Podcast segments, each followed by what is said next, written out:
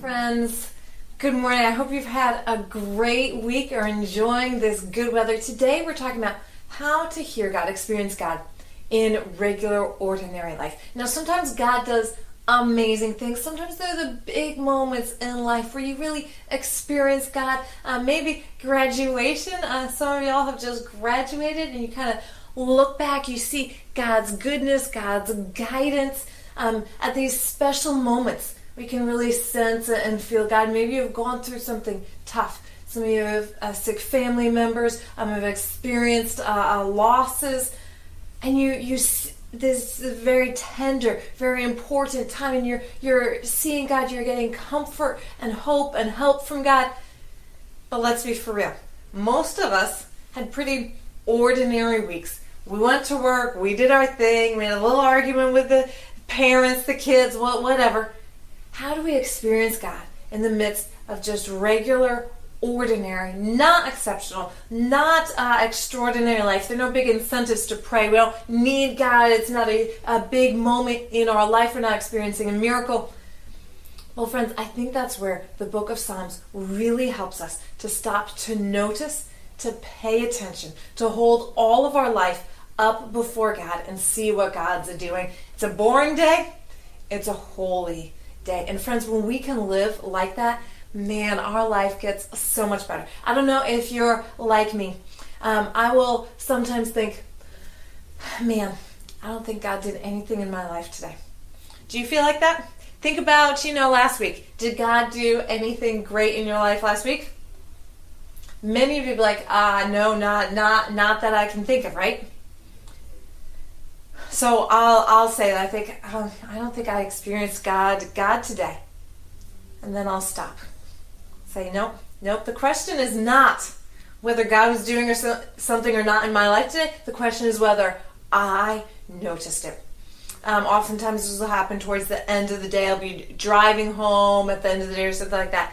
So what I'll do is I'll just stop and I'll review my day. I'll say, I'll, I'll, the little things that stick out to me, I'll say, oh yeah, this moment where I, uh, I lost my temper. What were you doing in there? This moment that sticks, that's got some, um, it, it, stands out to me. Uh, this really nice one. Yes, Jesus, you were working grace in me through the kindness, through the love of someone else. You know, when I when I stopped and enjoyed, you know, the sunrise, when I stopped and enjoyed, you know, the nice weather outside, that was you working grace uh, and goodness in me. Uh, when I was reading in in Scripture and saw this great verse that really was yes, you were calling me. God has been at work in so so many ways in my life. I just need to actually stop and pay attention and notice. So we're in this series, uh, Summer in the Psalms from the Soul. So helpful um, to help us return, um, get centered in ourselves, notice, pay attention, and see what God is doing. So a little bit about the Psalms. Uh, longest book in the Bible, written over the longest amount of time by the most authors. So the Psalms are responding to God. God works God acts, He creates, He, he saves, and we respond by paying attention, by listening, by praying. God works, we pray. So the Psalms are arranged into five groups. If you have a Bible with you uh, or a Bible app, you want to open that. Um, if you notice, you open up to Psalm 1.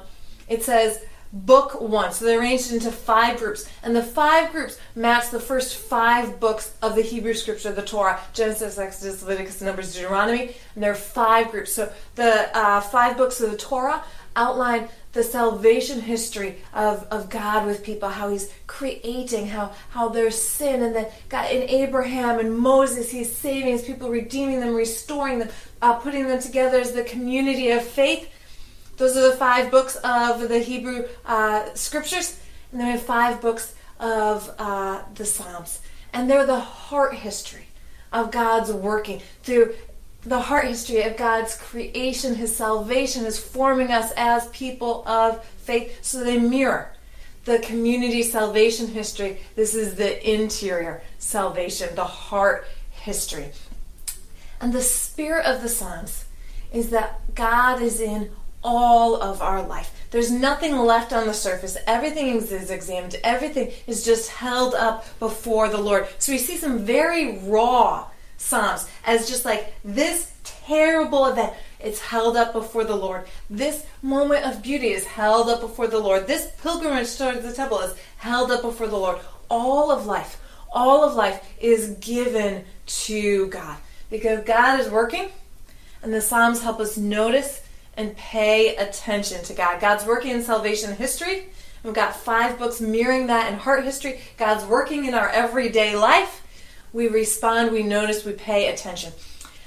You know how sometimes in church there'll be like testimony, people will stand up and say, God did this, God healed me, God helped me financially. Um, I think of a couple weeks ago, um, Stephen had people in church uh, write down what they were asking God for when we were really talking about prayer, uh, digging into asking God for our needs. He's like, okay, you're asking God for things. Please stand up and share. What are you asking God for? Um, and one woman in the church stood up and, and said three things. I'm asking that uh, God helps my husband find his wallet. Um, that God uh, helps me with a uh, relational conflict, and that a big project she was working on. A week later, she texts me. And she's like, "You know what? All three things, all three things happened. Found the wallet. Uh, this relationship smoothed out, worked really well. Praise God. Big project she was working on. Friends, you can say, wow, that's amazing. That isn't that great. But here's the thing. I think truly if we notice, we pay attention, we hold out our life before God, many of us have similar testimonies. We just aren't paying attention. I think honestly, if I paid attention, I could have a testimony for every hour of my life. I just frequently don't pay enough attention to have a testimony for every hour of my life. So the Psalms also besides helping us pay attention, see God working in ordinary life, they also give us good language for responding to God. Some good suggestions of things uh, to say to God. They mirror the uh, books of the Torah, five five books, but there's not like a one to one correlation. It's not like chapter 12 of Genesis mirrors Psalm 12 or anything, but it gives us good responses. Uh, one theologian says it gives us adequate responses for dialoguing with God Almighty. Now, the responses here are in poetry. The, the language we're seeing is poetic. Now, poetry isn't just pretty, it's personal. It's not just flowery language, it's real. God wants me to be human, redeemed and restored and walking with the Holy Spirit, but human. If he wanted another angel, he would have made it. He didn't want another angel. He, he wanted a human. Even in heaven, I will be a human being. Our personalities are our humanness, the core of our being in our God. This is where we meet God. And so in the Psalms, we have very human, personal language that helps us notice and see God and meet with God. So, friends, let's pray. And then we're going to read a wonderful psalm, Psalm 116. It's going to help us see God in our everyday life. Will you pray with me? Hmm. Jesus, we thank you uh, that there is not a second of our life that you are not present. And that means this second. Right here, right now. We open our hearts to you, Jesus, where we hadn't noticed your love, where we hadn't felt your peace, where we hadn't remembered that you're in control. We give you our heart. We give you our minds. Would you shape us and form us, speaking to us right now through your word, through the Bible. Thank you for these holy words, this holy book. Would we treat it with the reverence and respect that is due to it as your words, Jesus, from a loving, caring Heavenly Father? We turn our attention to your word. In Jesus' name.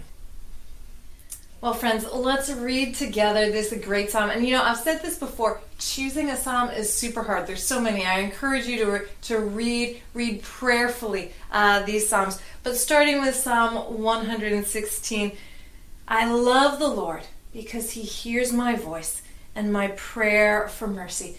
Pray it with me. I love the Lord because He hears my your prayer. He hears your voice because he bends down to listen. I will pray as long as I have breath. He bends down to listen.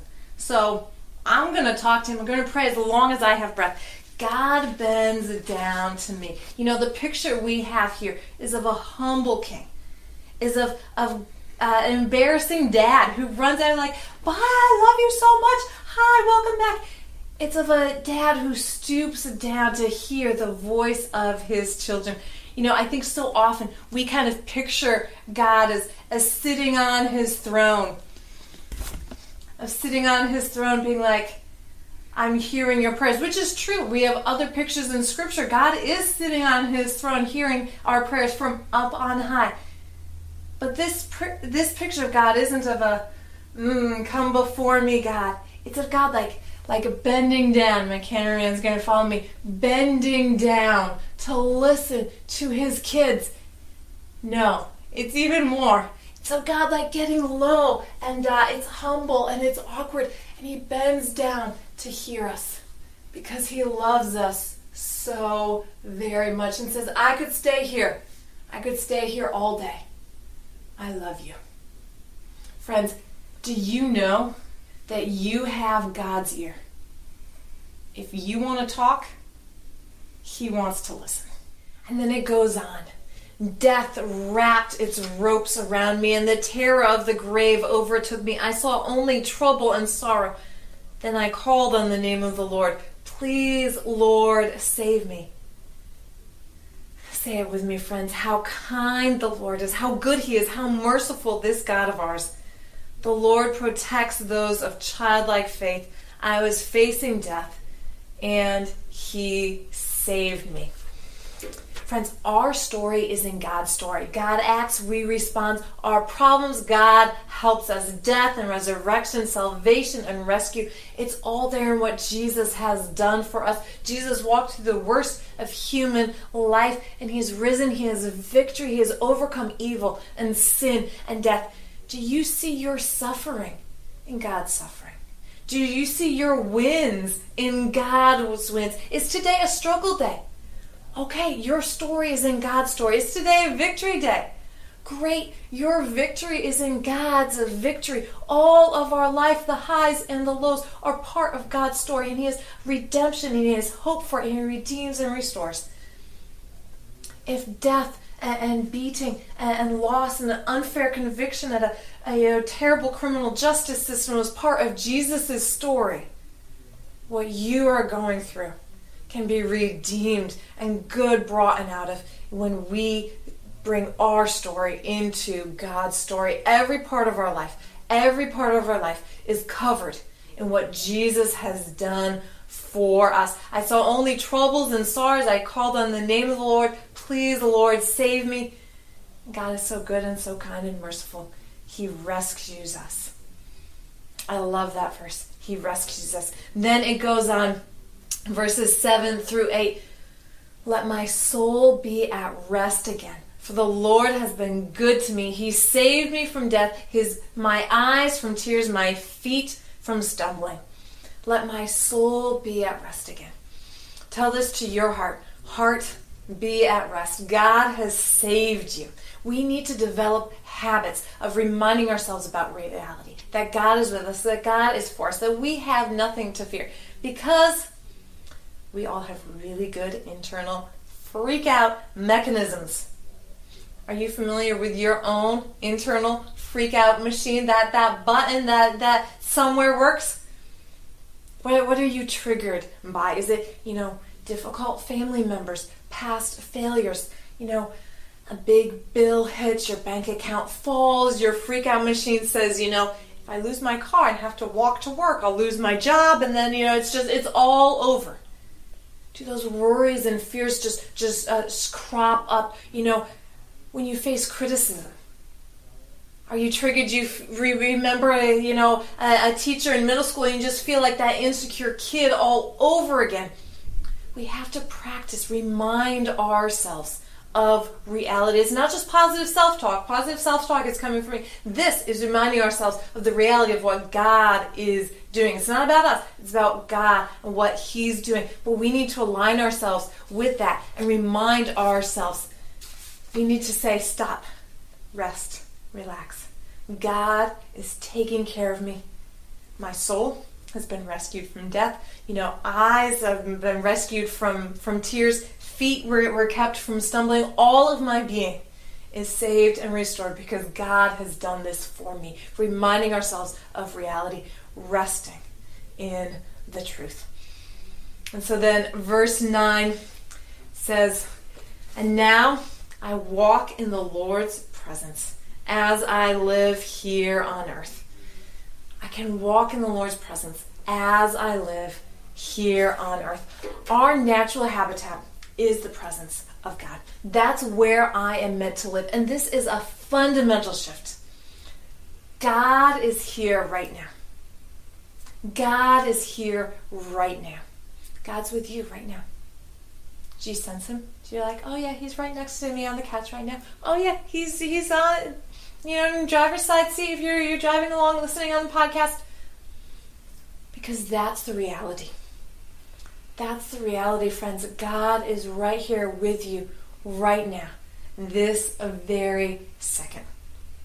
And it's an important spiritual skill to, to learn to kind of posture ourselves for opening to God. It's kind of like, you know, if I come into the room and, you know, I'm doing my thing, da da da, whatever, and then I stop and know, like, hi, how are you? I, I pay attention to you. I start to, you know, do, you know, we can do our own thing together in our room, you know, if we're in the kitchen, you know, but I'm aware of your presence. I, I'm knowing that, that, that you're there, we're interacting. But I can kind of go on my, my own thing and not be open to, to your presence. And it's a, it's a shift in your personality. You feel it with other people, right? You feel it when you walk into a room and, you know, really acknowledge your friend or just, you know, kind of keep tunnel vision on. It's the same, same orientation of our spirits. We can kind of orientate and open ourselves to God. Hi, yes, you're with me. You're here right now. Mm-hmm. I receive your presence. I'm going to do life together with you. Now, it doesn't mean that that we just stop everything, drop to our knees, pray. That's that's not what it's all about. We can do daily, ordinary life together with God, where we're meant to live. Our natural habitat of going about our daily lives is with the presence of God.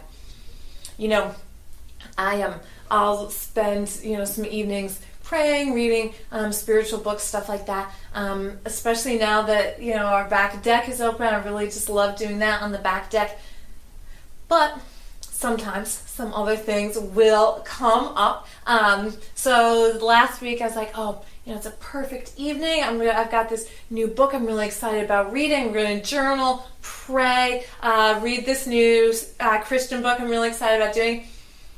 And then my seven year old was like, Mommy, can you please just draw with me? I want to color together. And you know what? I knew that the most spiritual thing that I could do right then was be attentive to her presence, love on her, care for her, be present with her. In a spirit of love with her, a spirit of love with Jesus, that was the most spiritual thing that I could do right then. We, we really, we can live in the presence of God. Because God's gracious, God's generous. He doesn't have um, to-do list for us. He isn't strict about his his schedule. It's not like if you go on a, a vacation with some friends and like, hmm, first we're going to get up and hike to see the sunrise. Then we're going to do brunch. And like, God doesn't care. He doesn't have a schedule for our, our, our time together like that. He just wants to be with us. He's like, that's cool. You do what you need to do. I want you loving on other people. I want you doing work and being productive. I just want to do it with you. My uh, one of the verses that I've really been thinking a lot about um, is Genesis uh, chapter eight, um, and it's a, it's Jacob, and Jacob's uh, he's on a bit of a journey. Jacob's life was a little bit of a mess. He has this dream about God, and he realizes he says, "Surely the Lord is in this place, and I didn't know it." It's become a kind of an important verse for me. Surely the Lord is in this place, and I didn't know. It doesn't say the Lord was in this place. Lord is in this place, and I didn't know it. Friends, I want to be aware from, you know, a little bit earlier on in the timeline that God is here. And that I can know it, I can live in his presence and be together with him. And then we end uh, verse 16 through 19. It says, O Lord, I am your servant Yes, I am your servant, born into your household. You have freed me from your cha- my chains. We belong to God as his, his friends, as his kids, as his servants. I will offer sacrifice of thanksgiving and call on the name of the Lord. I will fulfill my vows to the Lord in the presence of all his people. I will sacrifice, I will promise in the house of the Lord and in the heart of Jerusalem. I love ending with commitment, devotion to Jesus. You know, in this country, I think we've got a little bit of a, a choice paralysis. You see this when you go into the grocery store, that you have got like 85 options of breakfast cereals. You know, what do you want for breakfast? We could always do waffles, we could do this, we could do that, or we could do 85 options of breakfast cereals. It's crazy. You know how many different kinds of ketchup? There is like the most basic sauce and condiment ever. Like, mm, we should probably have eight different options of ketchup. It's crazy. We see this. Um, how many of you struggle to find a TV show or a movie to watch on Netflix? Anyone? My husband and I will sit down. Let's watch a movie tonight. That's great. 40 minutes later, we still won't have decided about the movie. Like, huh, I'm not sure we have time to watch a movie now. We spent almost an hour trying to decide what movie to watch. It's not really good. People say that this is a real problem in, in dating, especially with online dating apps, that uh, there's the the illusion of so many choices that you you you get matched with with a nice person and you're like mm, there could be somebody better out there. So many options on online profiles. Um, I personally did not experience an abundance of options when I was dating, but we'll just we'll just leave that one there.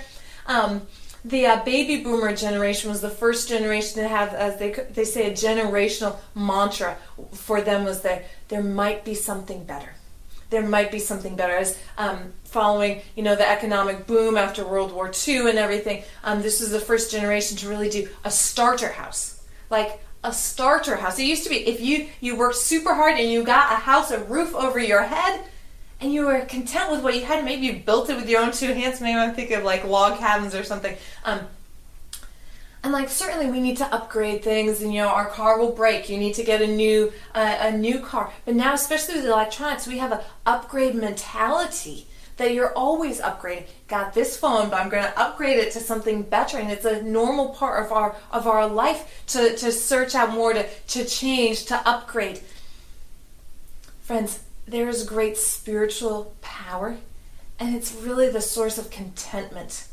one of the secrets to happiness to choose and then to be content. To say, This is my life, this is my home, this is my kids, this is my family. I'm happy with them. We know God through devotion, not detachment. And sometimes, like, mm-hmm, yep, I'll, I'll check out this Jesus thing. I'll see, you know, if church is working for me, if it's really, you know, giving me. No. We know God through devotion through saying, Yes, I'm all in. Uh, sitting on the fence do, does not help us. We need to get, get in. When we're in, then we can experience the freedom of the green pastures that, that God has us. When we are devoted to God, when we say, Yes, God, it's you and me, then we can dig into that uh, uh, committed relationship where we know we belong to Jesus. He's ours. He has everything for us and we can live in the freedom the liberation of choosing that. And every day, we, we know it's not, we're not trying to make choices. Oh, is this going to be a Jesus day or not? If we want to experience God, we say, today is a Jesus day. Every day is a Jesus day. What are you doing in my life, Lord? How are you working? I want to be available and open and present to your spirit. Friends, let's pray together as we end. I hope this has been helpful to you for how we experience God in just ordinary daily life. We notice, we pay attention. We open our hearts and minds to the presence of God. We see our problems in God's story. We see our victories in God's story. Every part of our life held up before the Lord. And we're committed. Today is a Jesus day, just like every other day. And we can be confident knowing that He is working in our lives. Let's pray together. Jesus, we thank you for the confidence that comes from knowing who you are. That you are the God who came from heaven to earth to be with us. There are no lengths that you would not go to for us. You went to the cross, to the grave, and back again for us. If you will go to these lengths for us, how much more will you meet us in our kitchens and in our cars? Would our hearts be good meeting places with you? In the midst of our souls, in the messiness and chaos of our souls, would we see you standing there, smiling, saying, Hi, I love you so, so much? We dedicate ourselves to you, Jesus. We choose you. We say yes to you. We say yes to being your servants. We'll do what you say. You're the boss. You're in control. We are devoted to you. And we thank you for the blessings that will come from following your way. In Jesus' name, amen.